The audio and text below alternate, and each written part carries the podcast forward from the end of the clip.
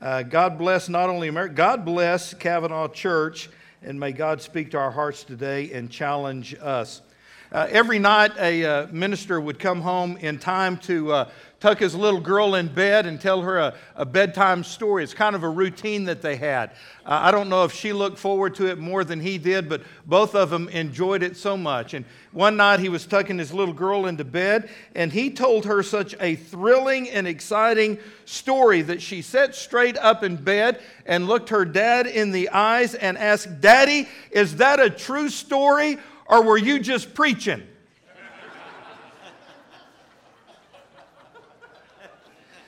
Well, today I hope to do both, all right? Uh, I, want to preach the truth to you today because we need to hear the truth. I, am in a series on uh, We Believe. I think it's vitally important that we know what we believe, that, that we understand doctrine, that we know theology, because what we believe determines how we behave.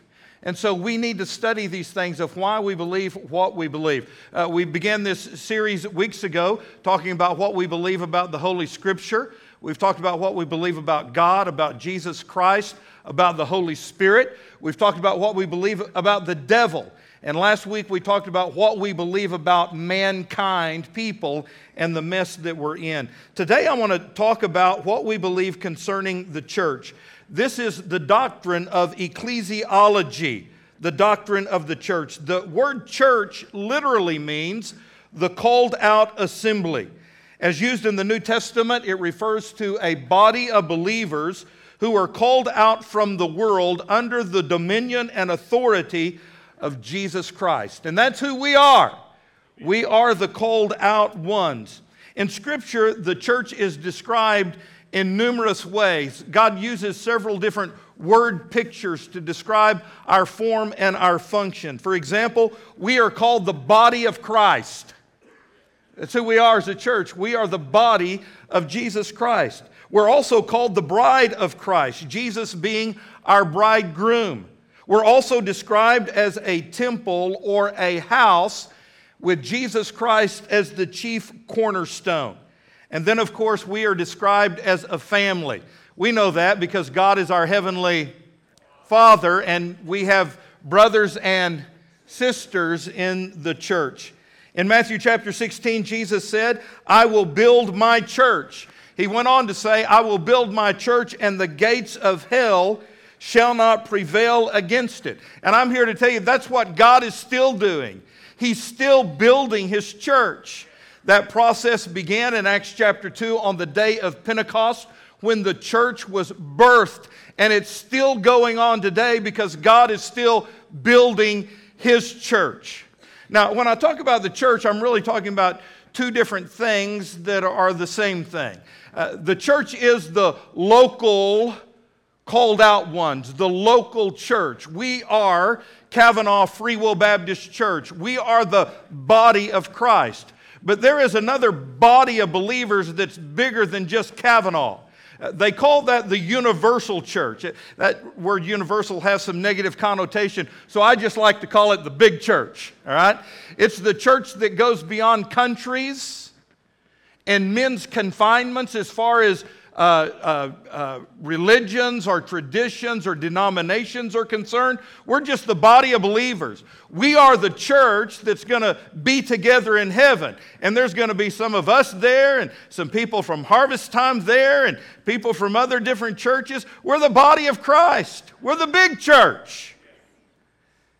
And Jesus is building his church.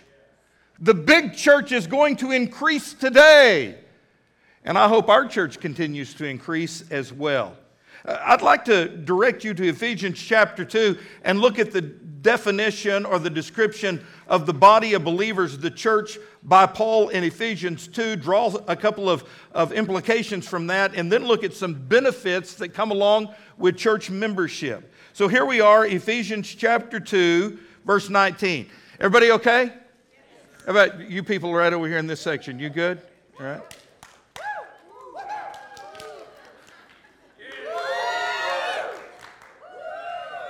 That, that was, I'm going to let you do it again because that was weak. there you go. Now the balcony all together. Oh boy, y'all need help, I can tell you that. Here we are, Ephesians chapter 2, verse 19. Paul said, Now therefore you are no longer strangers and foreigners. He's talking to Christians. You're, you're no longer strangers to God, you're no longer foreigners. You now belong. He says, But you're now fellow citizens with all the saints and members of the household of God. That's pretty cool, isn't it? We've got a family. That's really what he's saying. You're not a, lone individual out there anymore. You're not a stranger or a pilgrim. You're a part of God's family. That's pretty cool. Verse 20, having been built on the foundation of the apostles and the prophets, Jesus Christ himself being the chief cornerstone. Now, this church was established in 1963. It was established over off of Cavanaugh Road, and it was called Cavanaugh Free Will Baptist Church because of the community over there known as the Cavanaugh community. So we can trace our roots back to 1963. But really, our roots go all the way back to the apostles. Our roots go all the way back to Acts chapter 2. Why? Because we are just one stone in this building that God has been building. Jesus is the chief cornerstone. Well, that's pretty cool. Verse 21 In whom the whole building being fitted together grows into a holy temple in the Lord, in whom you also are being built together for a dwelling place of God in the Spirit. Again, we are a part of the building of God, and we're all important in God's building. Heavenly Father, would you please bless us today as we understand what the Bible says about the church and who we are as the church of the living God. Uh, open our hearts up to the words of the Holy Spirit and challenge us to be everything you have called us to be, not only as individual believers, but also as the body of Christ. In Jesus' name, Amen. Now let me go back to Ephesians 2:19 and read that verse again out of the Living Bible. We've already talked about the church being the building of God and Jesus is the chief cornerstone, but look at this other application of who we are. In verse 19 Paul says, "You are members of God's very own family, and you belong in God's household with every other Christian." I underlined a few of those words that are important to me. The first one is members. You are a member of something that is big. Okay? And what is it we are members of? God's very own family. Well, that's just too awesome, man. I am a part of the family of God. And as a believer, you are too. We are in God's household, we're in God's house. But look who we're in God's house with every other Christian. We're all together. Why? Because we're a family. Now, two things I want to point out from this verse about the church. Number one, the church is a family. Okay? The church is not a building.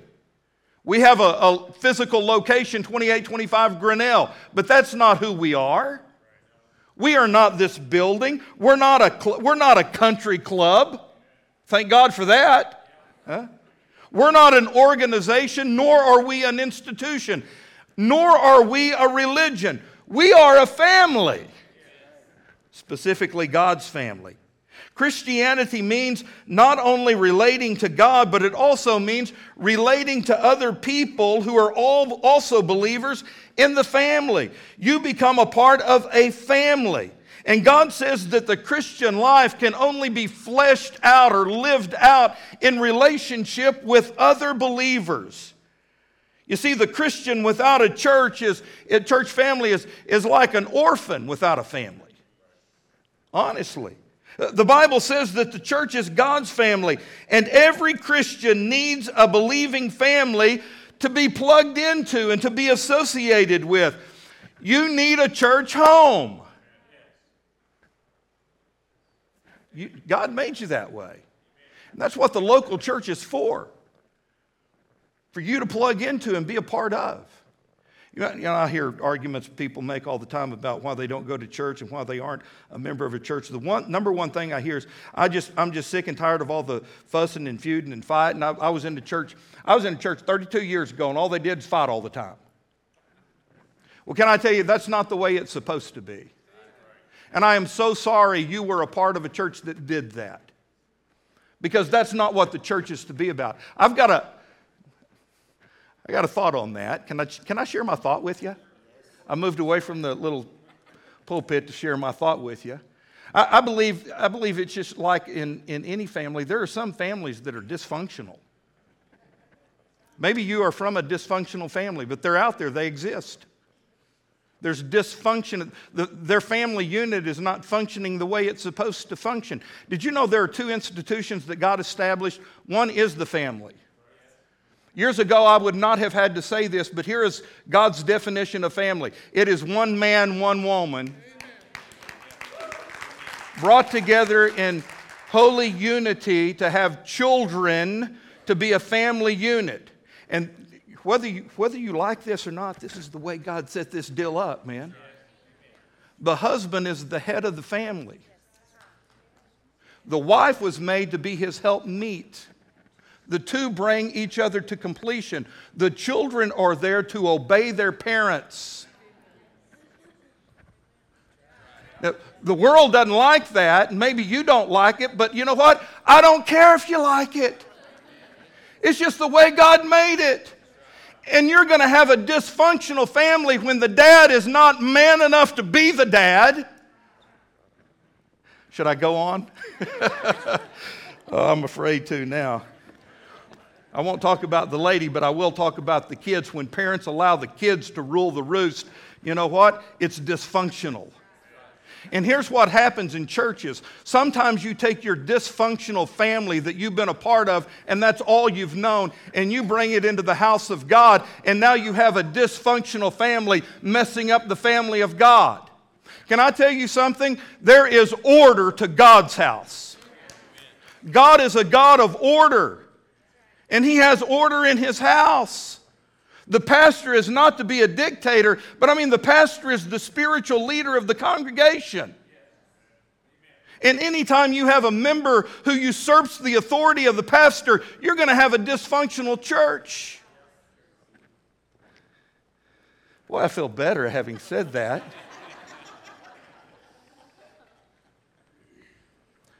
And I'm so sorry some of you have been a part of not only a dysfunctional family, you've been a part of a dysfunctional church. That's horrible.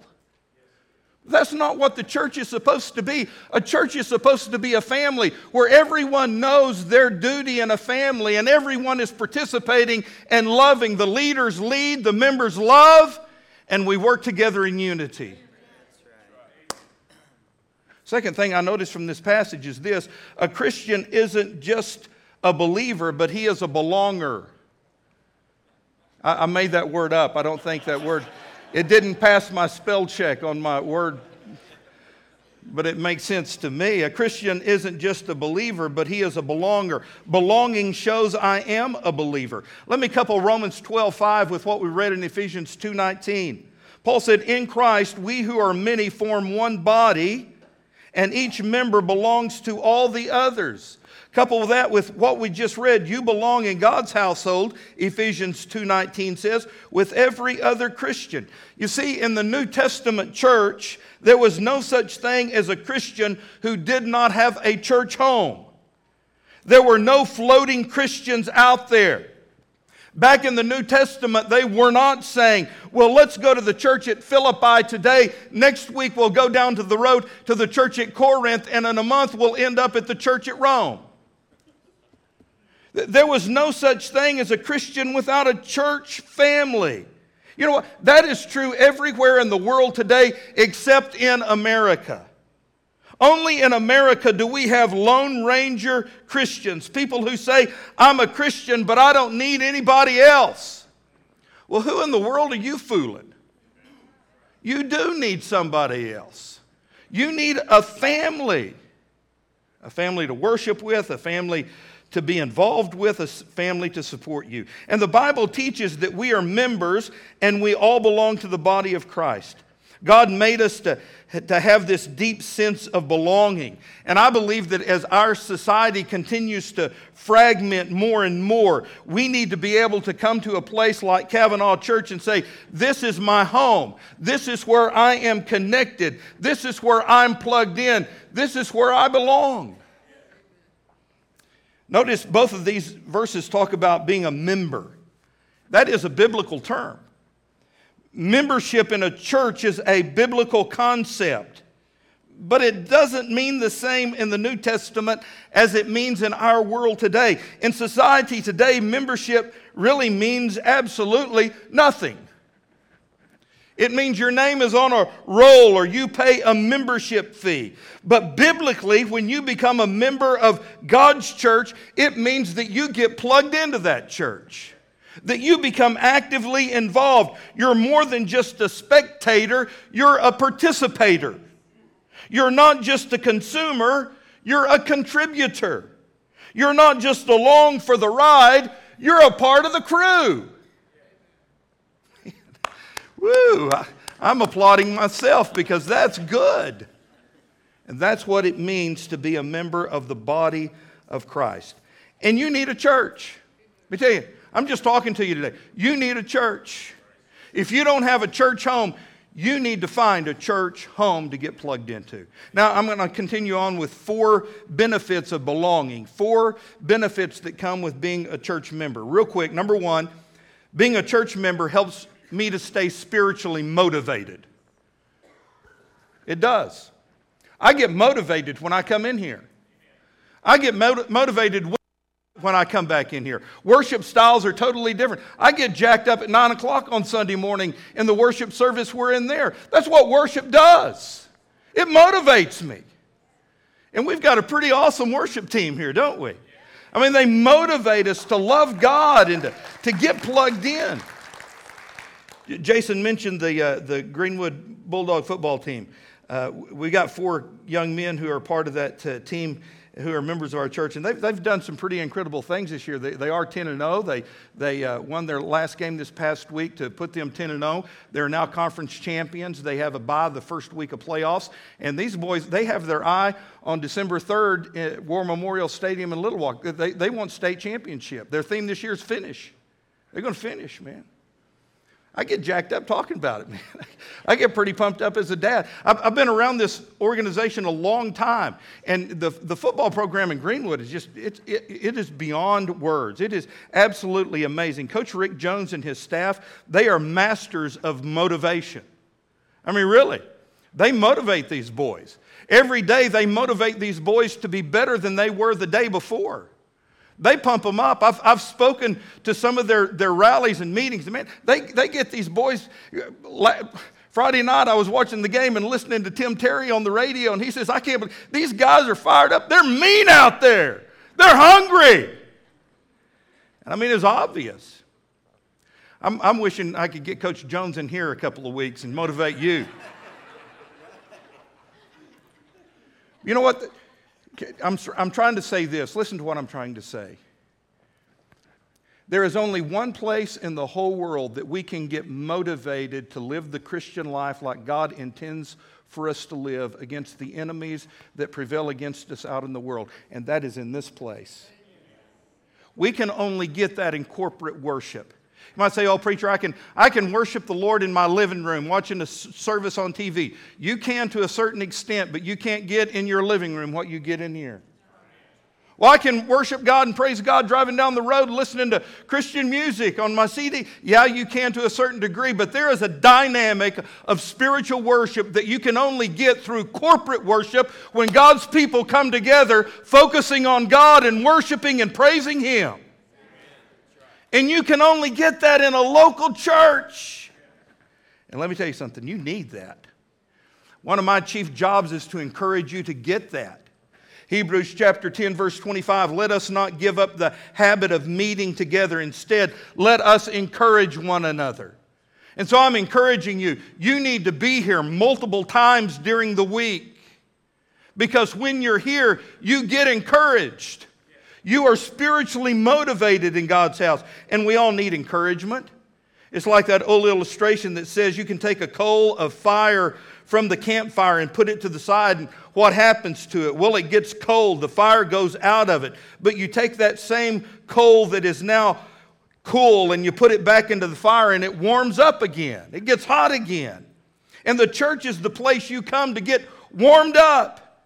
You're out in the world all week and you're getting beat up and you're getting blasted and you're getting nailed to the wall. I see you come in here sometimes on Sunday mornings. It looks like you've been in a fight and you lost.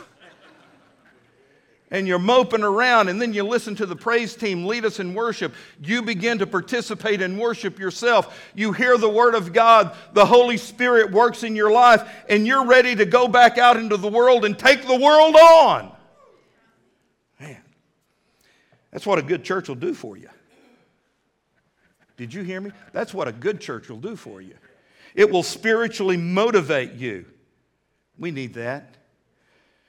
The Bible says this that we, as family members in God's church, we are to have fellowship with one another. We are to greet one another. One translation says, greet one another with a holy kiss. Be careful about that, all right? Miss Bertha used to love to do that. She would can't, I can't wait to get to heaven and get another one of Miss Bertha's holy kisses that she gives. We are to love one another, accept one another, be devoted to one another, be kind and compassionate towards each other. Why? Because we're a family.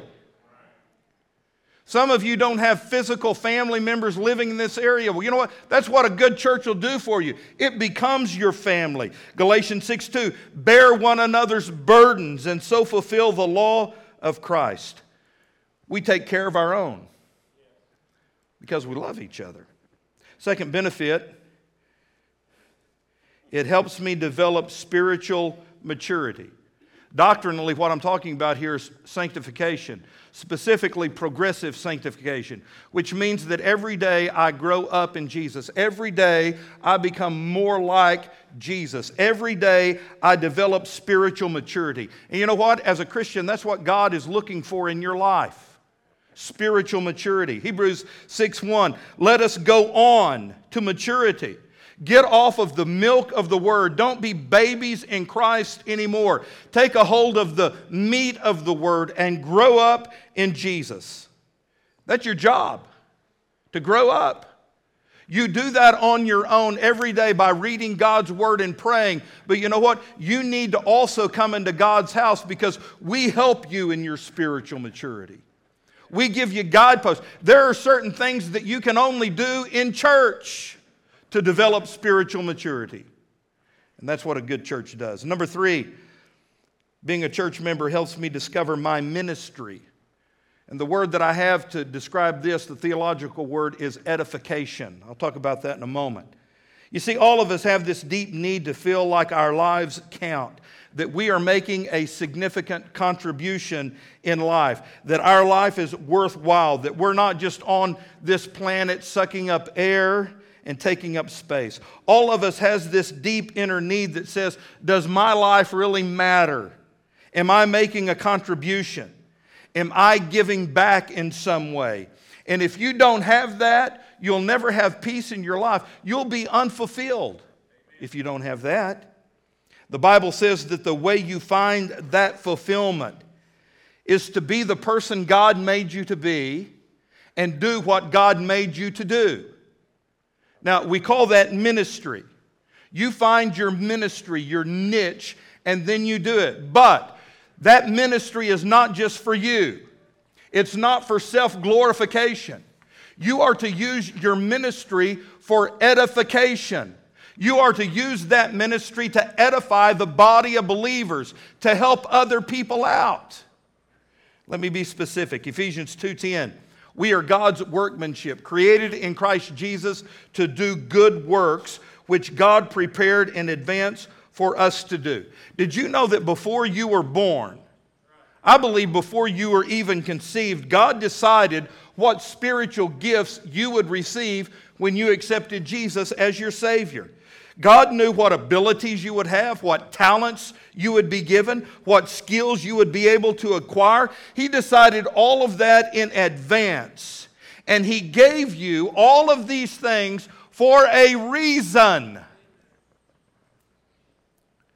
So God has given each of you these abilities, these talents. You know what? You need to be sure you're using them for Him. Life is not just about going out and making a million bucks and retiring. No, you are here for something bigger than that. God put you here and in this church to use all of the stuff He's given you for the edification of the body of Christ. God has called you to specific tasks. The good works you are to do are called your ministry. And when you help other people, whether they be in this church or whether they be outside this church, you are ministering. And every member needs to be a minister. 1 Corinthians 12, 5 and 27 out of the Living Bible says, There are different kinds of service, and together you form the body of Christ, and each one of you is a necessary part of it. Now, did you hear that?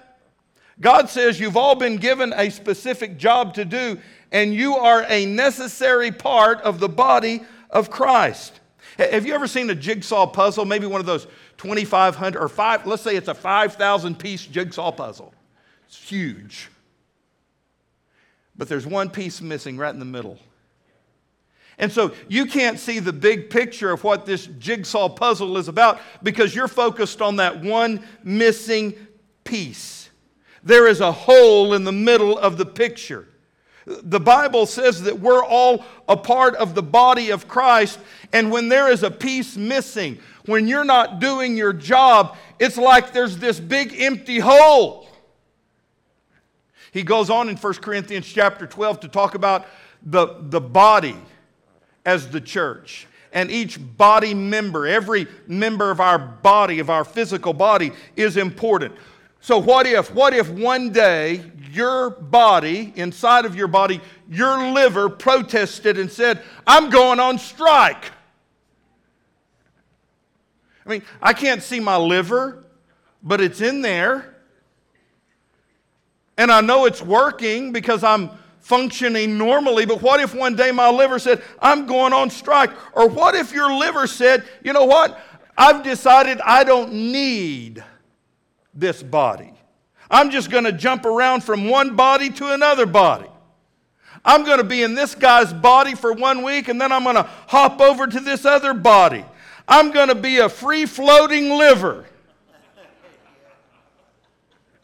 Or get this, I'm going to go body shopping. Or how about this? How about if your liver said, you know what, I guess I'll stay in this one body, but I'm just not going to participate. I'm just going to sit right here where I am and I'm going to watch all the other body parts do their job, but I'm not going to do anything. I'm just going to watch. Lord, help you if your liver decided to do that. Do you understand what I'm saying? Every part of the human body is necessary. And if you're not using your ministry, you're not only hurting yourself, guess what? You're hurting this whole church. You're cheating other Christians. It says every part is important. So a non serving Christian is a contradiction to the Bible. There is no basis in the Bible for spectatorship. That's the difference between a, a member and an attender. A member is a participator, an attender is a spectator, a member is a contributor, an attender is a consumer. An attender says, I'm just along for the ride. But a member says, I'm a part of the crew. Woo, and everybody's blessed when you do what God's called you to do. A good church, number one, will help me stay spiritually motivated. Number two, it will help me develop spiritual maturity. Number three, it will help me discover my ministry. But then number four, it helps me, it helps me to fulfill my mission in life, which again is the biblical or doctrinal word evangelism. You see, everybody needs a cause to live for. Again, everybody needs a purpose that is greater than themselves. You were made to live for more than just for you. Everybody needs a cause that is bigger than them, and if they don't have that, they're going to search for something. They're going to try to find something. I know people who, you know, and I'm a sports fan, but I know some people whose, who their whole purpose in life is just sports. They're totally consumed with that. It's their purpose for living. I know other people whose purpose for living is shopping. I guess that's okay as long as you got the You know? I read about this group in England that they formed this animal liberation group, and, and they say that the duty of mankind is to put clothing on all domesticated dogs and cats. That's their purpose in life. You see, here's my point. If you miss out on God's purpose, you've got to have a purpose, so you're going to make something up. But the moment you become a Christian, you are given a mission in life. And if you are a Christian, you are responsible for what the Bible calls the Great Commission. These are the last words Jesus spoke before he went back into heaven. He said, Go into all the world and preach the good news of the gospel, make disciples. That's our mission. One day you're going to get to heaven if you're a believer, and God's going to say, What did you do about the mission? Well, Lord, I went to church here, but what'd you do about the mission? Well, I attended. What'd you do about the mission? Did you do what I called you to do? Paul understood this. In Acts chapter 20, verse 24, end of the verse, he said, I am to testify to the gospel of the grace of God. He said, This is my number one purpose in life to preach the good news of the gospel, to tell as many people as I can that Jesus loves them and that he can save them. You know what, guys? That's our divine assignment. Have you ever wondered why we're still here as believers? I mean, think about this. I think about this all the time. Why didn't God just zap me and send me to heaven as soon as I accepted Jesus and became a believer? Wouldn't that, wouldn't that have been the cool thing? I mean, if, I, if I'm zapped out of here, look at all the problems I leave behind. Look at all the frustrations I leave behind, all the broken hearts that I've had and the disappointments and all this evil that is around me. What, what if God would have just taken me to heaven instead of leaving me here on this earth? Why, why did he? Unfinished business.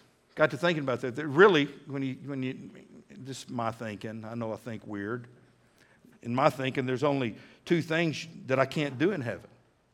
Everything else we do, I can, I can do in heaven. I can pray in heaven. I can sing in heaven. I can praise the Lord in heaven. I can read my Bible in heaven. I can have fellowship with other Christians in heaven. But there's two things I can't do in heaven.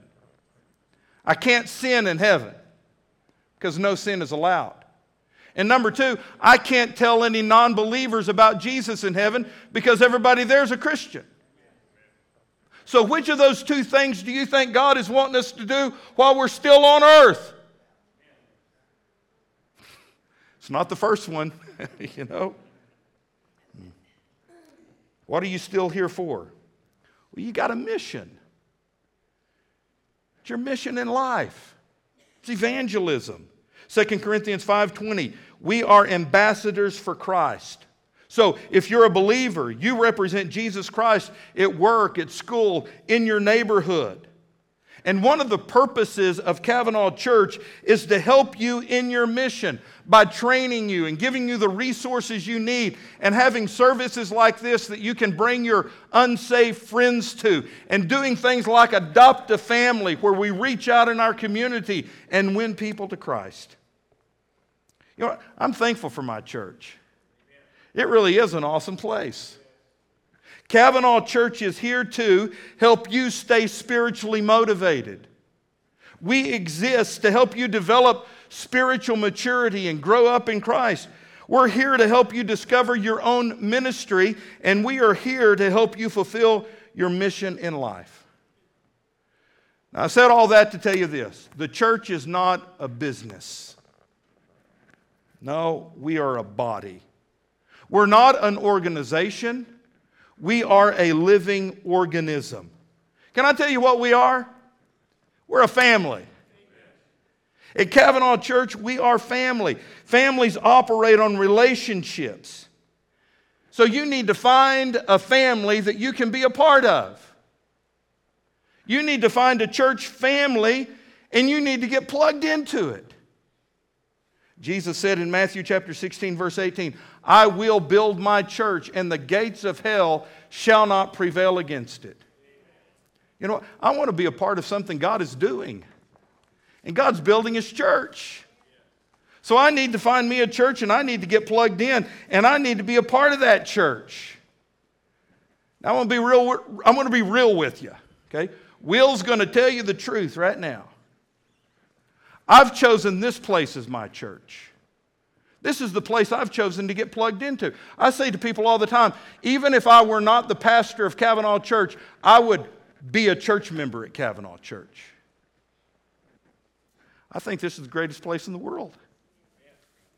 Some of you feel the same way, but you know what? If you don't, if you don't feel that way, you need to find a place where you can feel that way.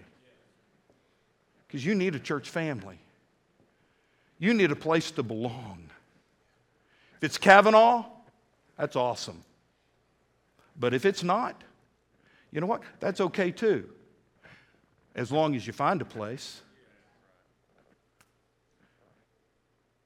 I was floating in the Gulf of Mexico one day. I was thinking of a, a slogan for our church that represented who we are. And it just came to me Cavanaugh your church for life. From the cradle to the grave, that's the kind of church we want to be. Your church for life. I hope you feel that way as well. I've been here 19 years. We came here in August 15th, 1997. It's kind of a different church back then than it is today. That's okay because we're a living organism things just change. During that first year I was here, some stuff happened, and I, you know, I'm not going to get into it, but I'll just, I'll just say it like this. There were some people who left the church. Sometimes people don't like the new pastor. Angie laughs at that, you know. I, I, found it hard to believe that people wouldn't like me. I, I guess they didn't like Miss Angie. I don't know.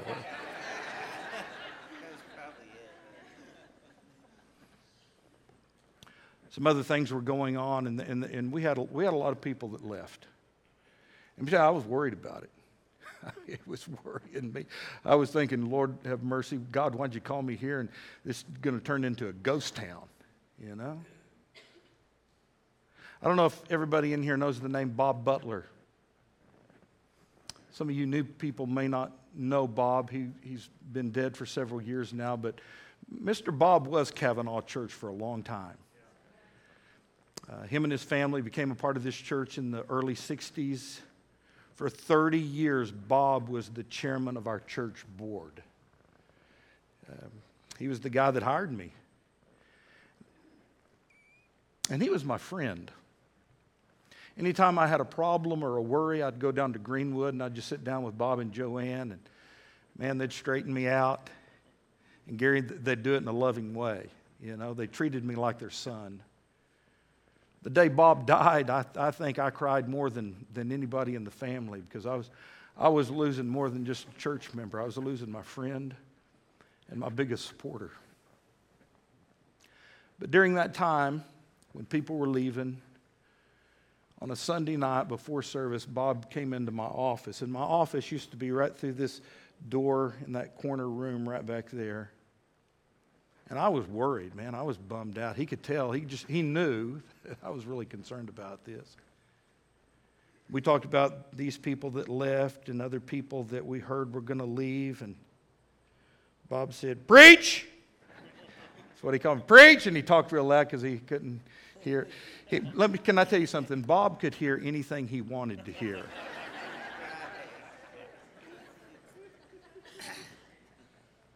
said, Preach.